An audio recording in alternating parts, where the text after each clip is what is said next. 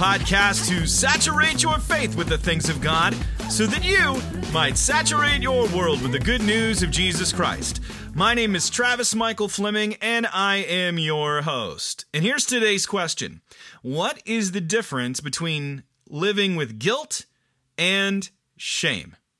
It's a pretty big question, and one that affects every single one of us. But I find that oftentimes we have a very hard time understanding what guilt and shame really are. And that's why we're having another one of our Deep Conversations with my friend Audrey Frank. Audrey is an expert in honor and shame. She's a daughter of God, a poet, wife, mother, and friend. She is a voice giver to those who have been silenced by shame. She's a storyteller guide who leads us through the art gallery of God's grace, decorated with the God's great masterpieces created in the lives of people around the world who have been given honor instead of shame, gladness instead of mourning, and hope instead of despair. She has a degree in intercultural studies and theology and more than 25 years of experience living among different worldviews. But her greatest credential, according to her, and I love this, is that her picture hangs in God's great gallery and it's streaked with the contrasts of deepest darks and brightest lights. I wanted her to come on the show because I believe in talking to her and the stories that she hears from people around the world, but specifically Muslim women, we will understand a lot more of ourselves, as well as those around us, so that we can help them find the freedom in Christ and honor instead of shame, and understand how to deal with guilt and shame and what they mean to us in our everyday lives and how we might run to Christ and really find our identity in Him. And I want to let you know that today's episode is brought to you in part by Derek Eastman Insurance Agency. If you're looking for life, home, or auto insurance, then Derek Eastman is your guy. Get a free quote from Derek Eastman today at 630 466 1144. With that in mind, happy listening. Audrey Frank! Welcome to Apollos Watered! Thank you. Are you ready for the Fast Five? I'm ready. Okay, here we go. These are designed really in with you in mind as we walk through these. Fast Five. Here we go. Number one, your favorite college sports team. The Carolina Tar Heels, of course. I knew you were going to say that. I knew it. okay, here we go. Here's another one for you. If you were a restaurant, what restaurant would you be and why? Hmm. I would be a Middle Eastern restaurant because I love hummus and I love falafel. Mm, I often call falafel feel awful. Um, even though I do, I've grown to like it. But at first, when the first time I had it, I did not like it, but I've grown to like it. But anyway, here we go. Next one. Number three, the strangest food you have ever eaten. Oh, I don't know if it's appropriate to say it on air. It was a part of a goat. That's all I can say. oh, okay. That's good. Um, I love that, by the way. I, I love that.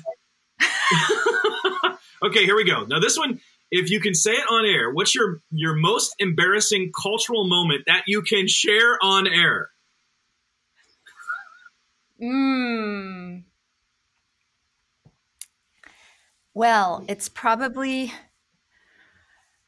I don't know if I can say this one on air either, but I'll leave a little to the imagination and have faith in our listeners that they can fill it in. Um, so I wanted some pillows made. Okay. And to get these pillows made for my sofa in North Africa where I was living, I had to not only pick out the fluff to fill the pillows, but also the case for the pillows and then the cover for the pillows And I didn't know that zipper is a very bad word in Arabic. And so I walked into this tailor, and of course, he was a male businessman because all of the businessmen on this particular street, except two people, were male. Okay. And I had to assert myself a bit as a female to be heard. And he was not listening to me. And finally, I said, I want you to put a zipper right here on this pillow. And zipper means something very embarrassing. okay? And those who know Arabic will know what I'm talking about. And that's the end of that. Please move on to the next question. okay, I will.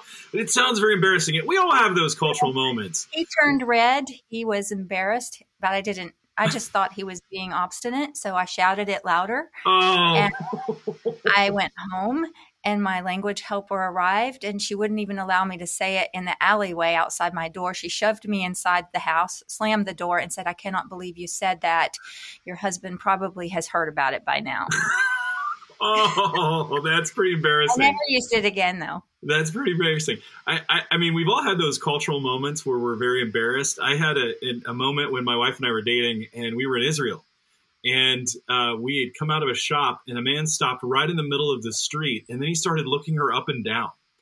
And I and I thought, what is go like? This is just very rude. And he looks at me, and he goes, "She's very nice, very good condition. I give you five hundred camels." and I was like. I, I, I didn't know what to do. And she was like, answer. like, no, say no. I was just in shock. I was in shock. So we all have those cultural moments though, where, you know, we just do whenever we interact with people from different cultures. It's, it's, it's, but thank God for grace and mercy and letting us get through all those things. Yes. So here we go.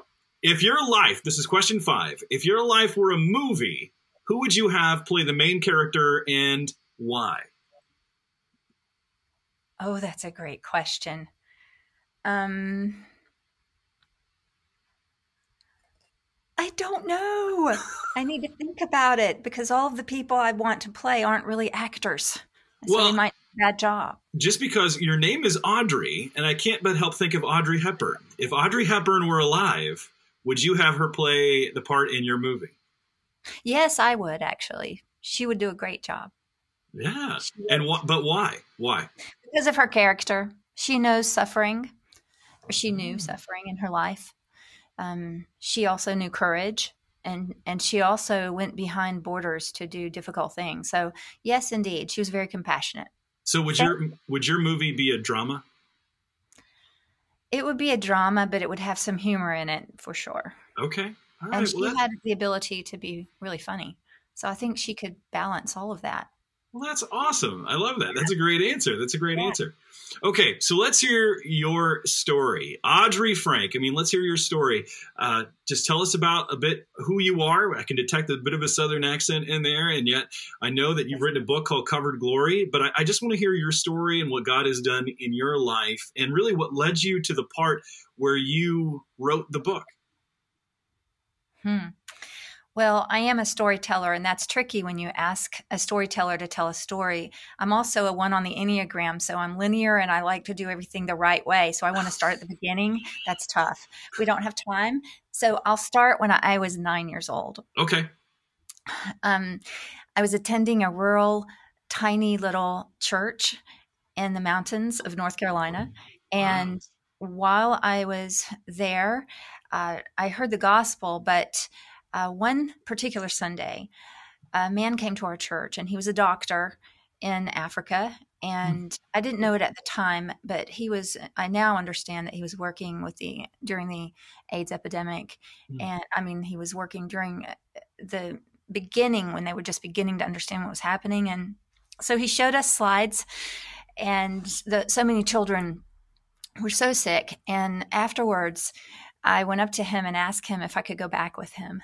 now, I thought I made this up. When I was an adult, I remembered this, but I thought I went to my mother and I said, I said, Mom, did, did this happen this way? And she said, Yes, it did. So there's the validation that I did not totally imagine any of this. But, um, but I walked up to him and I said, Can I go back with you?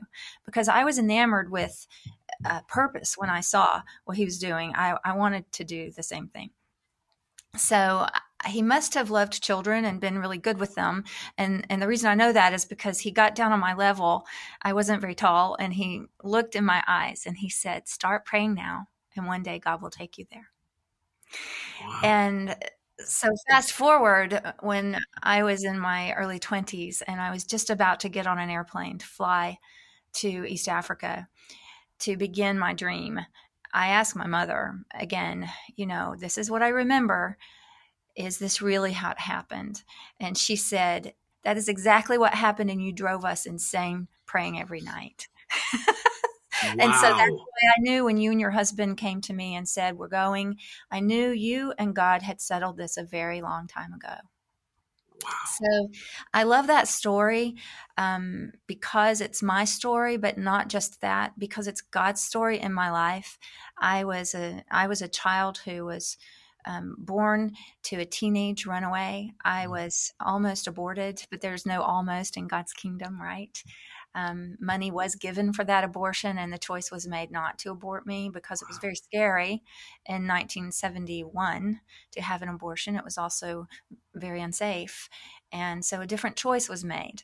And I, I did continue to have a pretty twisty, bumpy life uh, from age nine until I got on that plane later in my 20s, growing up in trauma. And um, but God was faithful to me, and He was writing His story. And I love the thought that He saw me and that He knew where He would take me. And not only that, he knew there were other women who were going to be part of my story and I would be part of theirs. It's phenomenal to me. Mm. Now as a as a much older adult, I realize that he was um, it wasn't just about me it was all of us we often say you know when we're we, when we sit down as authors to write a, a fiction work we we focus on one protagonist mm-hmm. well in in god's story we're all the protagonists mm and it's just amazing to me. Um, he's such a good God. So really, I mean, hearing your story, you've been through a lot, and I know you're just really summarizing it, and you talk a lot about it in the book. I mean, just the fact, like I hear, I hear every single part of that, and every part it just amazes me more how how a teenage runaway mother that's one thing and then to almost be aborted that's another thing. I mean and in hearing how god really touched your life at a young age, but it, that didn't mean you weren't without your share of trauma and pain and, and struggles. And you reveal a little bit of that in the book. But I want to I want to transition for a moment because now God has taken you to East Africa. You've been in Africa for some time, and then really God had birthed within you a desire to write and to communicate, and specifically about women within the Muslim world. And so, what was the real impetus that you felt you needed to write this book or that God was really calling you to write this book? Well, I've always been a writer. It's how I've processed with God since I can remember. Mm. But it was always private. It was between me and God. I didn't really want to invite people to even have an opinion about my writing because it was personal. It would be mm-hmm. like offering your journal to the world. And um, but when we return, we returned to the United States um, after serving in the Muslim world for 13 years, mm-hmm. and I was lost because mm. back to my story at nine years old, that was my identity. I was so confused as to why God was leading us back to my home country. I thought I would spend the rest of my life in another culture, in another land. What I did not know is that the Arab Spring would happen and that suddenly my home country and many other Western countries would experience an absolute influx of Muslim peoples mm-hmm. coming into our countries, fleeing from war and so much tragedy, needing care and attention, compassion, and help. Mm. And as I looked around me, I began to notice that there were others who had thought the same thing. They were they were secure and working in other countries and other cultures, but God had brought them back here to the United States. Hmm. And we were we all found each other. We all began to realize we're here and there and it's beginning to look like an intentional assembly, an assignment. And we we began working together and in that process I was I was approached by my friend Fuad Masri at Crescent Project and asked if I would come alongside him and Jamie Staples, who was the um, women's event coordinator at that time. And we together developed a curriculum for women's training courses around the US. And we traveled to major cities and we, we trained women in the American church how to reach out to the Muslims in their neighborhoods. Mm. And so as we began doing that, of course, I'm I'm I'm having to write in order to speak. And over the years, my husband and I had had found one bit of knowledge and understanding to be extremely crucial to our work, and that was an understanding of the honor shame worldview. Mm. And the first experience I ever had with it, or the first understanding I had, I had had had many years of experience but didn't understand it fully. Um, was in 2000 three or four, someone gave me Roland Muller's book, Honor and Shame Unlocking the Door. Mm. And at that time, his was one of the first works where people were really, really explaining, trying to help us understand from the ground this is what it looks like, and this is the theology behind it. Um, we can see the themes of honor and shame throughout Scripture, and but that was the only tool we had for many years hmm. before before others like Jayson Georges and Werner Mischke and others have written many other wonderful books, David De Silva. Um, but that is all we had on the ground, on the front lines working. And so as we began training churches around the United States, I began speaking about that and realizing that they didn't understand it either and that it was key to to seeing our muslim neighbors to seeing the way they saw the world so, uh, God began to burden me to make a resource available and let the women's voices be heard because women in honor shame cultures are the honor burden bearers. Mm. And I didn't find their voices, stories being heard. And I had had the high privilege of walking alongside so many of them mm-hmm. and so i had all of these stories that that needed to be told and one thing shame does to everyone regardless of their culture or worldview one of the first things shame does is silence a person mm-hmm. remove their voice and it seemed very powerful to me and one day I had an experience with the Lord in prayer where it was very clear to me he wanted me to write this book. So I asked him, I was headed to Chicago, up where you are, and um, I, I asked him to confirm it to me. And the very next day, I taught I taught a lecture on the honor shame worldview, and a young woman walked up to me afterwards. She was Afghan, and she said, she said to me through tears, she said, "Thank you." No one's ever explained my worldview to me hmm. before. Will you write a book about this? Wow. And I, so then I was weeping because she didn't know that I had just knelt in prayer the day before and asked God to confirm this to me.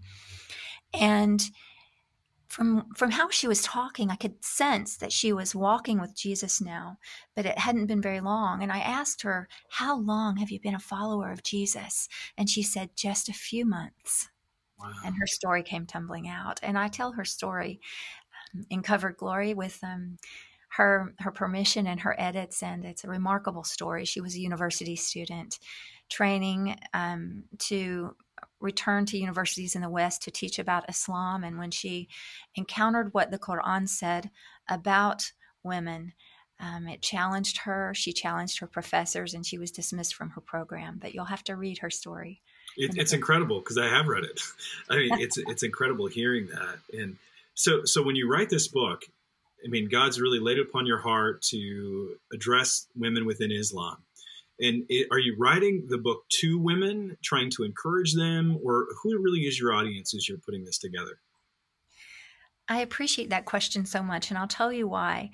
Um, when an author sets out to write their proposal and pitch it to a publisher, um, one of the first things we have to determine is our target audience. Mm-hmm. And you have to understand, I came from the front lines. In many ways, I felt, and not to not to under not to compare myself unfairly to our to our great warriors and veterans and those who are serving in military service. But in many ways, I felt on a spiritual level like someone who had come from the front lines with a mm-hmm. burning hot message for the American church. mm-hmm. And to straddle that was a little tricky because I hadn't been serving in the American church for over a decade. And my experience was was was different. And i didn't quite i needed to put my finger on the pulse of the american church for a while just to understand where they were. And so when i came to my american publisher they didn't quite know what to do with me. They loved the stories but i told them from the beginning, my heart was to create a tool for other workers like myself mm. that I wish I'd had when I was beginning. I mm. wanted to create a tool for men and women because Travis, you're not able, you're not, it's not really appropriate for you mm-hmm. to directly minister to a Muslim woman because ministry is divided along gender lines, regardless of how we feel about the value, the equal value of men and women. But the practicality is in Muslim cultures, our, our ministry is divided along gender lines. However, you have a powerful um, immeasurable testimony to Muslim women. They are watching the way you treat your wife. They are watching the way you behave toward them. They are watching the way that you um, behave in society. So you, it doesn't mean you don't have an influence in their lives. So this book needed to be for men and women, and I wanted it to be a tool, particularly for workers. I wanted to create something I wish I'd had. And I wanted to do that through stories because I feel that they are a megaphone for theology. It is. Yeah surely a sin to bore people with the beautiful theology of God. So why not tell a story to illustrate it? so so that was my goal. But when I told my publisher that, um, it didn't really uh, that kind of thing may sell. that mm-hmm. kind of uh, and we we do have to at the end of the day when we're talking about books so often publishers do have to think about that mm-hmm. and so they asked me, well, could you bring this message to the American church? Could you help them understand it? So my target audience on paper, I'm, I, my publishers understand this, so this isn't news to them. if you're watching out there, um, um, my publisher and I decided that my target audience would be women in the American church. Well, of course, God is sovereign and He knew what He was doing. He knew He was raising up a whole new group of, of women here in the U.S. who had a heart for the Muslims in their neighborhoods and their communities. And so, indeed, it was accurate. But when I wrote it, I had every one of those women whose stories I share, I had them in my heart. I had everyone whom I'm still praying they would come to know Jesus as their Lord and Savior. I had them in my mind. Mm. I wanted any woman to pick up that book and feel welcome mm. and to feel that she could identify with it, whether she is a woman who is experiencing shame here in Western culture, whether she is a Muslim woman who has been rejected by her her family um, in the Muslim world, whether she is a, a woman who is in has been in the church for a long time knowing she's forgiven but still carries a great deal of shame and doesn't know what to do with it. Hearing that and as you were telling stories about interacting with women uh, from different cultures we had a uh, woman come to a muslim woman come knocking on the door of our church in uh, the suburbs of chicago and she had had experiences with churches when she was in Iraq. So hmm. she came in and she wanted to pray. And I said, Sure, you can come in and pray. And she walks in, and the only experience she'd had with churches was Catholic. So she asked, Where are the candles? And I went, Where's that Yankee candle? Um, so, so I got a Yankee candle, French vanilla one. I, lit it up. I didn't know what I was doing. and uh, I prayed for her. Um, she asked me to pray, and then she was really broken about something, and I inadvertently we had other people there. There were other there were other people present, but I went to just give a side hug, and that was so faux pas from her cultural standpoint. And she just put her hands up no. And I, I was like, ah, you know, I didn't know what to do. And I, I, think many people are like I was. We're just very ignorant on what to do and what to say.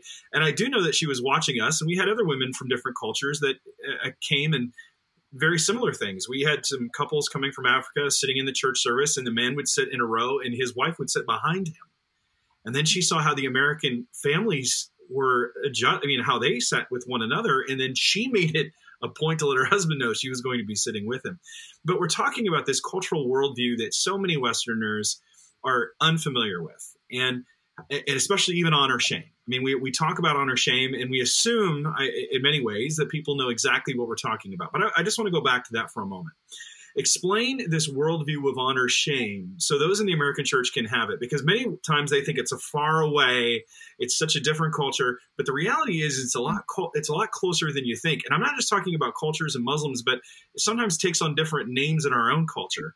But what I'd like you to talk about just for a moment is what is honor shame and why do we need to know about it today in our culture? That's a great question. Honor the honor shame worldview is like a pair of glasses.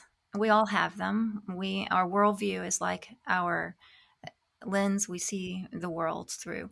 And honor and shame is a lens that sees the world through uh, whether a behavior is honorable or shameful. And honor shame cultures are they are collectivist cultures, meaning that belonging to the group is much more important than one's individual rights. Hmm. Um, it's easy to explain this and understand it if we contrast it with the Western worldview mm-hmm. of right versus wrong or innocence guilt. Mm-hmm. We judge the world here in the United States, for example. Our lens judges the world through what is right or wrong. What is, if someone is guilty or innocent, if these shoes are right for me or wrong for me, if this presidential candidate is right or wrong, if, if this person who committed this um, supposed crime, are they guilty or are they innocent? Mm. And this is how we, this is how we judge the world. And this is not, this is not wrong. Ha ha. Um, this isn't wrong of us um, but it may be incomplete because everyone everyone uh, shares a bit of all the worldviews, but any certain mm. one is more predominant at a certain time in history. And at this time in history, uh, we still have more of an innocence guilt worldview in America, although I believe it's changing, and that's a conversation for later. However, in Muslim cultures and and some some reports tell us that maybe even as high as two thirds of the world's cultures are honor shame cultures. If that gives you an idea, wow. these cultures are not individualist, placing the rights of the individual above the group.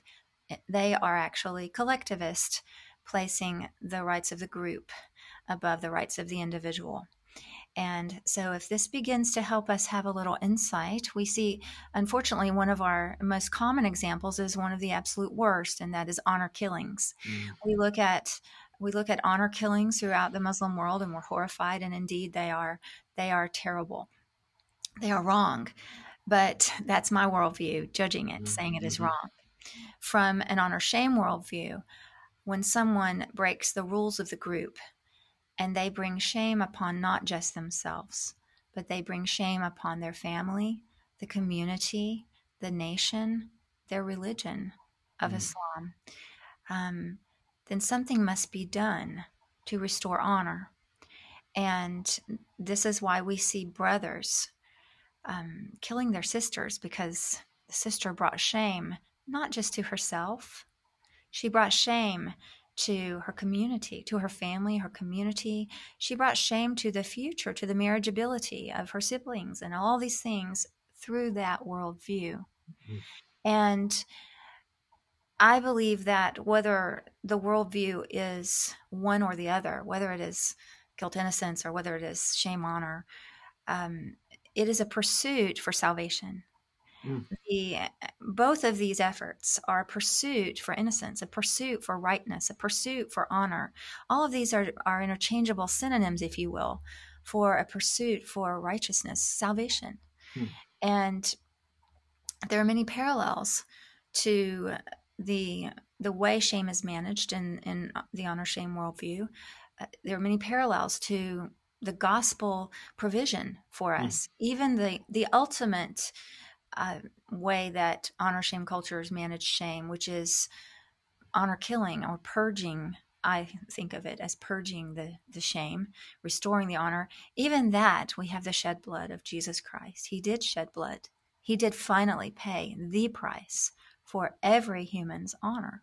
Mhm. And I, I find it fascinating to to see the parallels there and what we can learn from it. Do you see that? I mean, going back to the thing you mentioned a few moments ago, do you see that having a revival in the West, or as you mentioned, every culture at one time or another has that aspect of it. It just depends on what's going on. But are you seeing a growth of this honor shame idea in our culture? Because it really seems to me, if you go on YouTube and you put in Brene Brown and she talks about shame, I mean, she's getting tens of millions of hits Yes. because of that. Because you see to seem that it seems to be that it's in the Western culture. I mean, are you really seeing that right now? Are we seeing that? Very much, very much. In fact, um, I first of all was most surprised um, at my own story as I look began to understand life through the worldview of my Muslim friends. I began to see my own story more clearly, and I began to see that the theme of my own life was actually a theme of uh, it was a journey from shame to honor, and I, I I will forever be grateful to that worldview for helping me see that in my own life. But when I returned here to live in the United States about 10 or so years ago, I was I was amazed to see uh, different groups crying out for honor. Mm. Um, whether it is our LGBTQ plus community, whether it is Black Lives Matter, whether it is um, name your group, Right Mhm. now, there are many groups who the heart cry that brings all of them together is see me. Mm. I have value. Mhm. And that is not an unfair cry. Mm. If you look at our history, if we study our history in the West, we will see that only a couple hundred years ago, um, during the founding of the United States, for example, we were primarily an honor shame culture. Mm. There were still duels. Yep. Um, there were uh, families um, married their daughters to honorable um, families. Mhm. These things, it was still done this way. I'm not passing judgment on whether that was good or bad. I'm just pointing out that history tells us the story that that we have this, this in our past and we have it in our future and it's moving toward it in our present right now. And I believe that the message of the gospel has been has been accurate that we are forgiven of our sins and that is true. But Mm. perhaps there is another facet that we desperately need to know because there are many, many people in the United States today and in the Western world who have heard the gospel message that they're forgiven, but they don't know what to do with their shame. Mm. And isn't that one of the strangest parts of shame? Because I think about what we're talking about. I think about in a given culture, there are those behaviors that are shameful. But it seems to me, and this is perhaps beyond our discussion time today because I'm just fascinated with the topic, but it seems that shame has flipped the script where now it's almost the, the dishonorable behavior in, in a Western American culture is considered to be right. And anyone who disagrees with that is considered shameful um, and it, it's amazing just how that's kind of reversed. And I'm I'm still trying to wrap my head's or head around it. Um, but as you interact with Westerners, I mean, what do you think the most Westerners miss? I mean, yes, the innocence guilt idea, but what do they really miss or misunderstand about honor shame?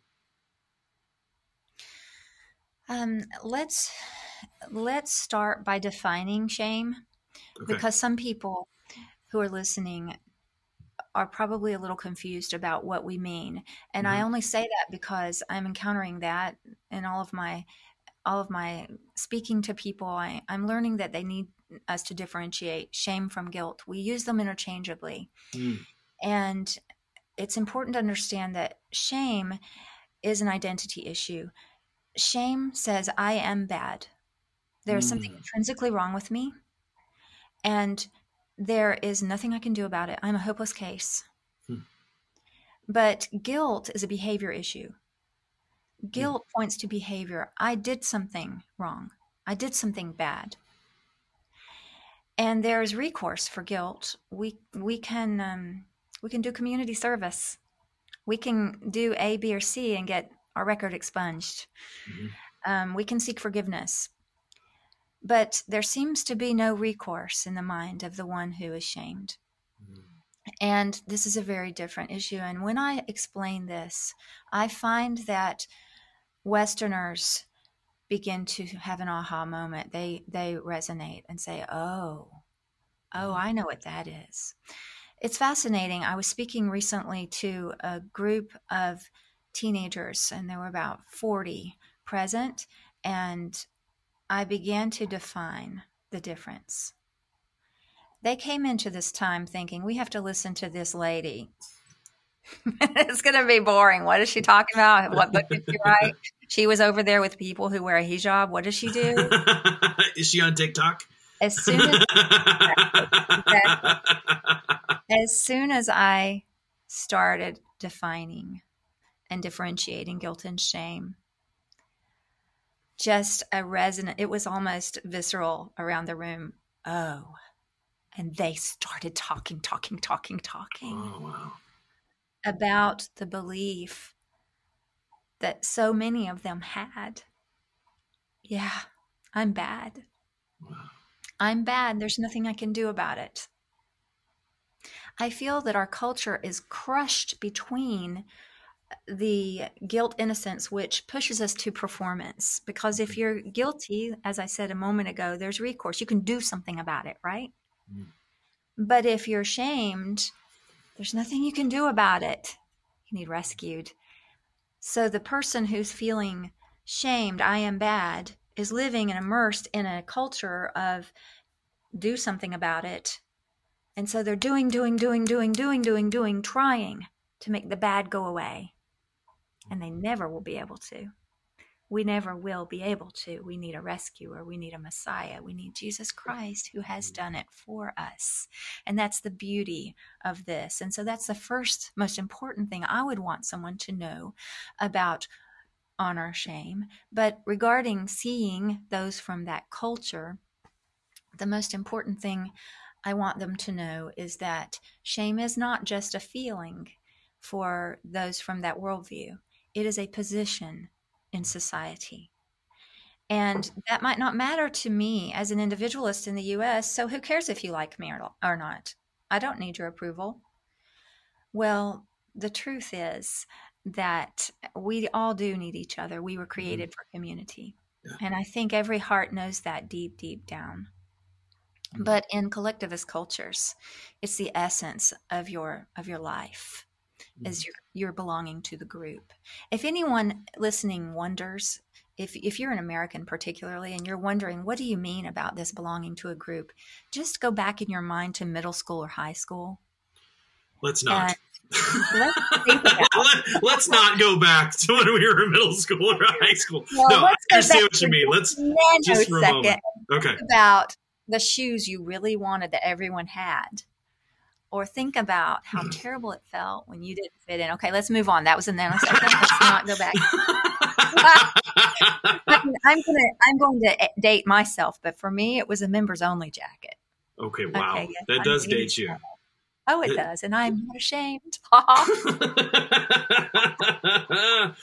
oh, but you're right though, because I, I do remember just to illustrate from my own personal experience. I, I remember being on the playground. I mean, I wasn't middle school; I was actually in elementary school, and uh, we didn't have very much money. Uh, my father passed away, so our income was pretty limited growing up. But I remember when my mother took me to Walmart and got me a new pair of sneakers, and they were Pro Wings, and I was so excited that I got new sneakers because that's the age where you realize that you know where you think your shoes make you run faster you know that's that's the part of it and then i i was showing him i was showing him off and my buddy came up and he stomped his foot down on the log roll which was i remember very vividly and he goes those are junk you need nikes and it, I, I felt bad. I felt like I was not good enough in the group. And that's just a small way. But we do feel that way. I mean, we, we want to get more than the person around us because we are searching for honor. We are searching for status. We are searching for esteem. But most people, what I know, noticed, especially in the Western church, don't grasp that. They still see salvation in such an individualist, save me from hell and and it has no other impact on my life. It's just this Sunday morning, me and Jesus, my sins are forgiven. But really, it's about the pursuit of one's life, how one sees oneself in society, how one understands their role within society, both as men and women. How do we go about correcting that? Because I find that interacting with, hear, hearing you talk about this and interacting with people from different cultures, I feel like there is a deficiency in our modern Western application of the gospel that I think honor shame acts as a corrective lens to help us highlight that other facet of it. And our knowledge and our growth within Christ grows more. I mean, would you agree with that? Would you disagree with that? What would you say about that?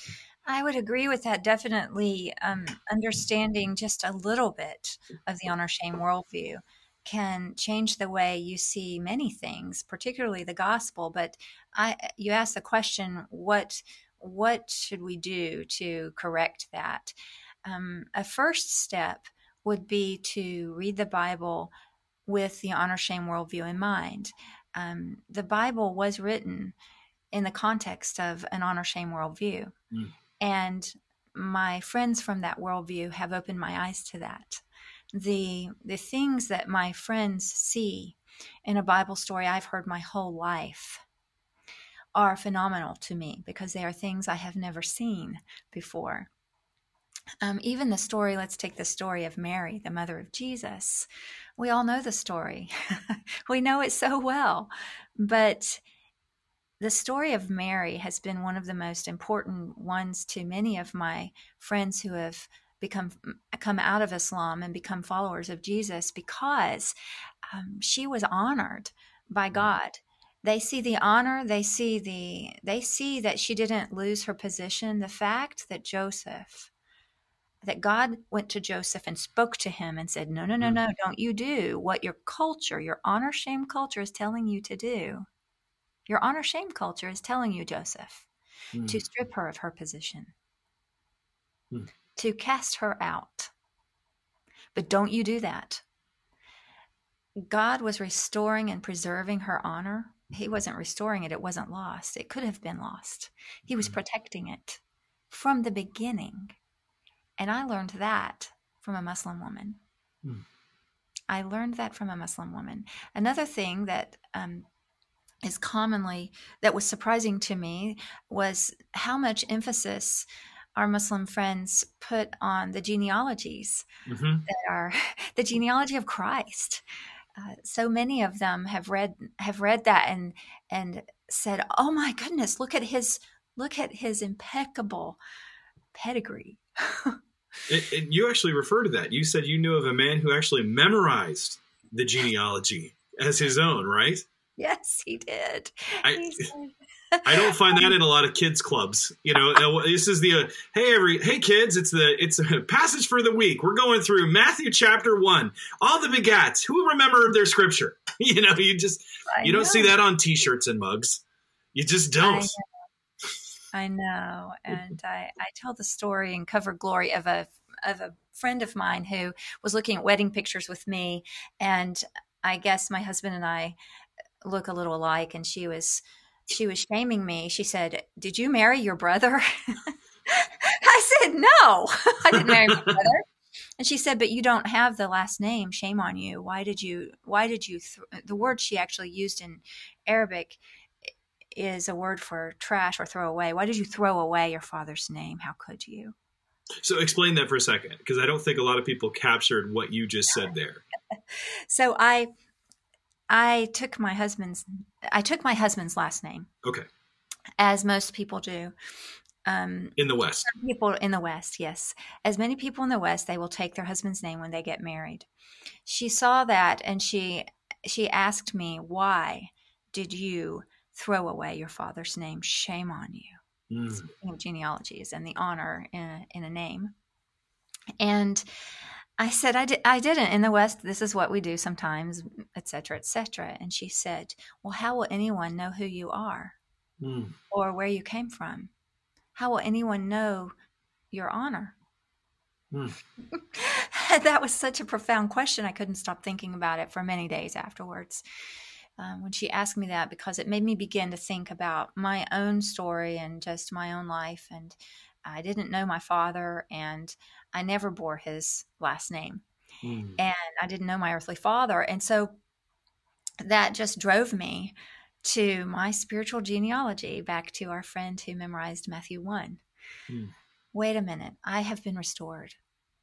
Hmm. Through through the lenses of honor and shame, when I look at my own story and the gospel applied to me and my salvation, I don't only see that I'm forgiven, I also now see that I bear an honorable name Mm. and I have a genealogy that is purely honorable because of Jesus Christ. It- It's remarkable. It is redemption for everyone. That was the first part of my discussion with Audrey Frank.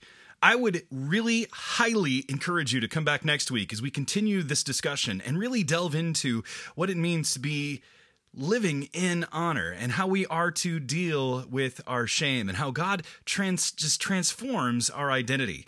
And listen in also as she shares the story of how so many different Muslim women are being touched and freed by the gospel of grace. I would also like to encourage you that if you've been blessed by this podcast, then would you support us and consider partnering with us? Just go online to apolloswatered.org. That's apolloswatered.org. And in the upper right hand corner is a support us button. You would really help us so that we can continue to help water your faith so that you can water your world. I also want to let you know that this episode was brought to you in part by Kathy Brothers of Keller Williams Innovate. If you're looking to buy or sell a home in the Chicagoland area, then Kathy is the person that you need to contact. You can text or call her at 630 201 4664. I also want to thank our awesome team Melissa, Kevin, Donovan, Eliana, and Rebecca. Water your faith, water your world. This is Travis Michael Fleming signing off from Apollo's Watered. Stay watered, everybody.